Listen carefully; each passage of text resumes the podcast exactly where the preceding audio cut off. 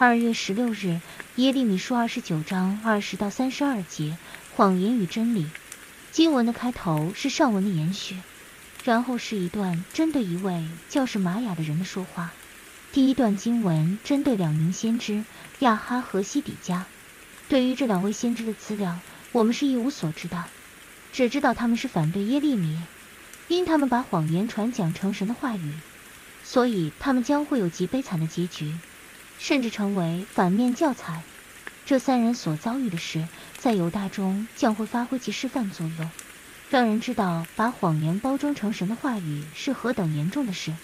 第二段经文则是一封发自是玛雅的信，收信人是在耶路撒冷当祭司的西番雅。信中质问西番雅为何不制止耶利米发表煽动性，甚至是反动性的言论。是玛雅所指的是耶利米先前在信中的教导。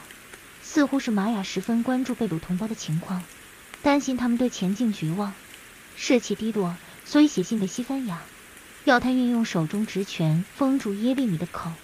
但西番雅不但没有制止耶利米，反而把信念给他听。看来西番雅并非与示玛雅一般见识，他认同耶利米所传讲的信息，在这事上他选择站在耶利米的一方。在看过信后，耶利米立即修函回复是玛雅。向他宣告，将来在犹大复兴时，必没有他的份儿，因为他使人倚靠谎言。